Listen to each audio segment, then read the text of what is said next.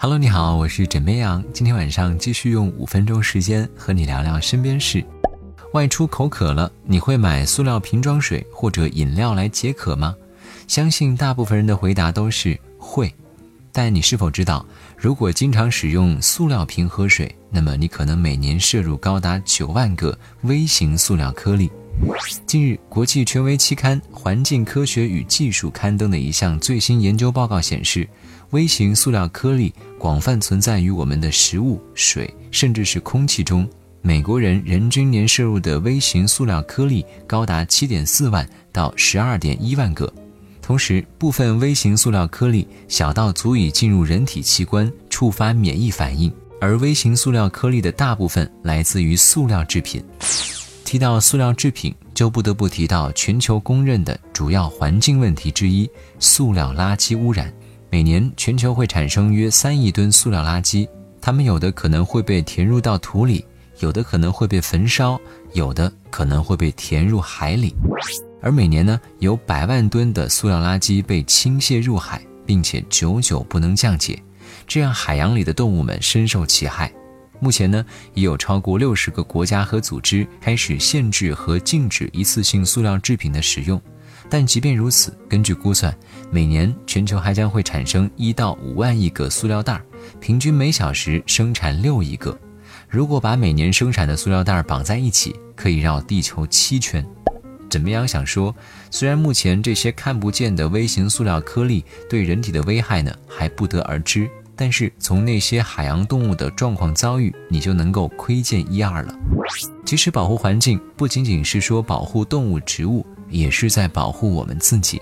在这里，我们也呼吁大家减少塑料的使用，不乱扔乱丢，从现在做起。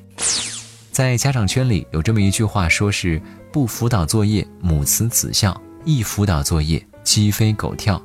有的可能是因为孩子想不出答案来，家长崩溃来气。但也有可能是家长自己也解答不出来，还被孩子质疑到底能不能行的无可奈何。最近，八岁的福州小男孩小冯就提出了一个问题，让不少家长和老师都答不出来，到底什么情况呢？这个问题是小学二年级下册的语文课本有篇文章叫做《羿射九日》，前一段刚提到江河里的水被蒸干了，下一段又提到。他趟过九十九条大河，来到东海边。那河里的水都已经干了，后羿是怎么趟过去的呢？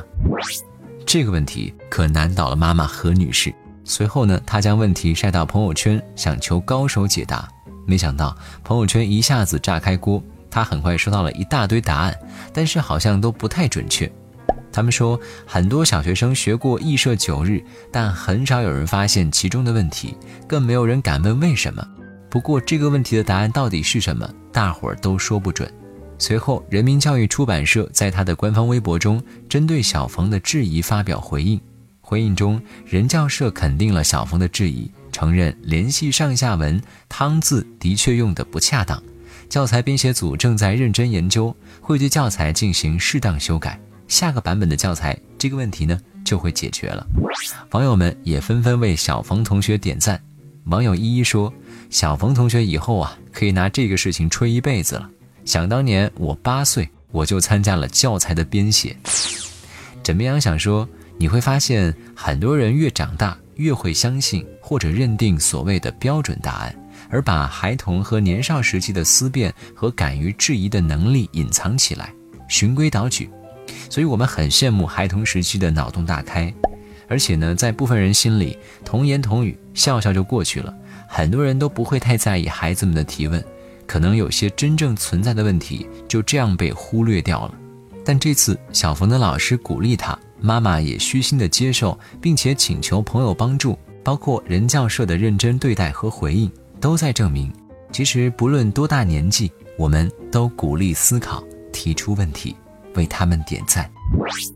好啦，今天呢就先跟你聊到这里。我是枕边羊，跟你说晚安，好梦。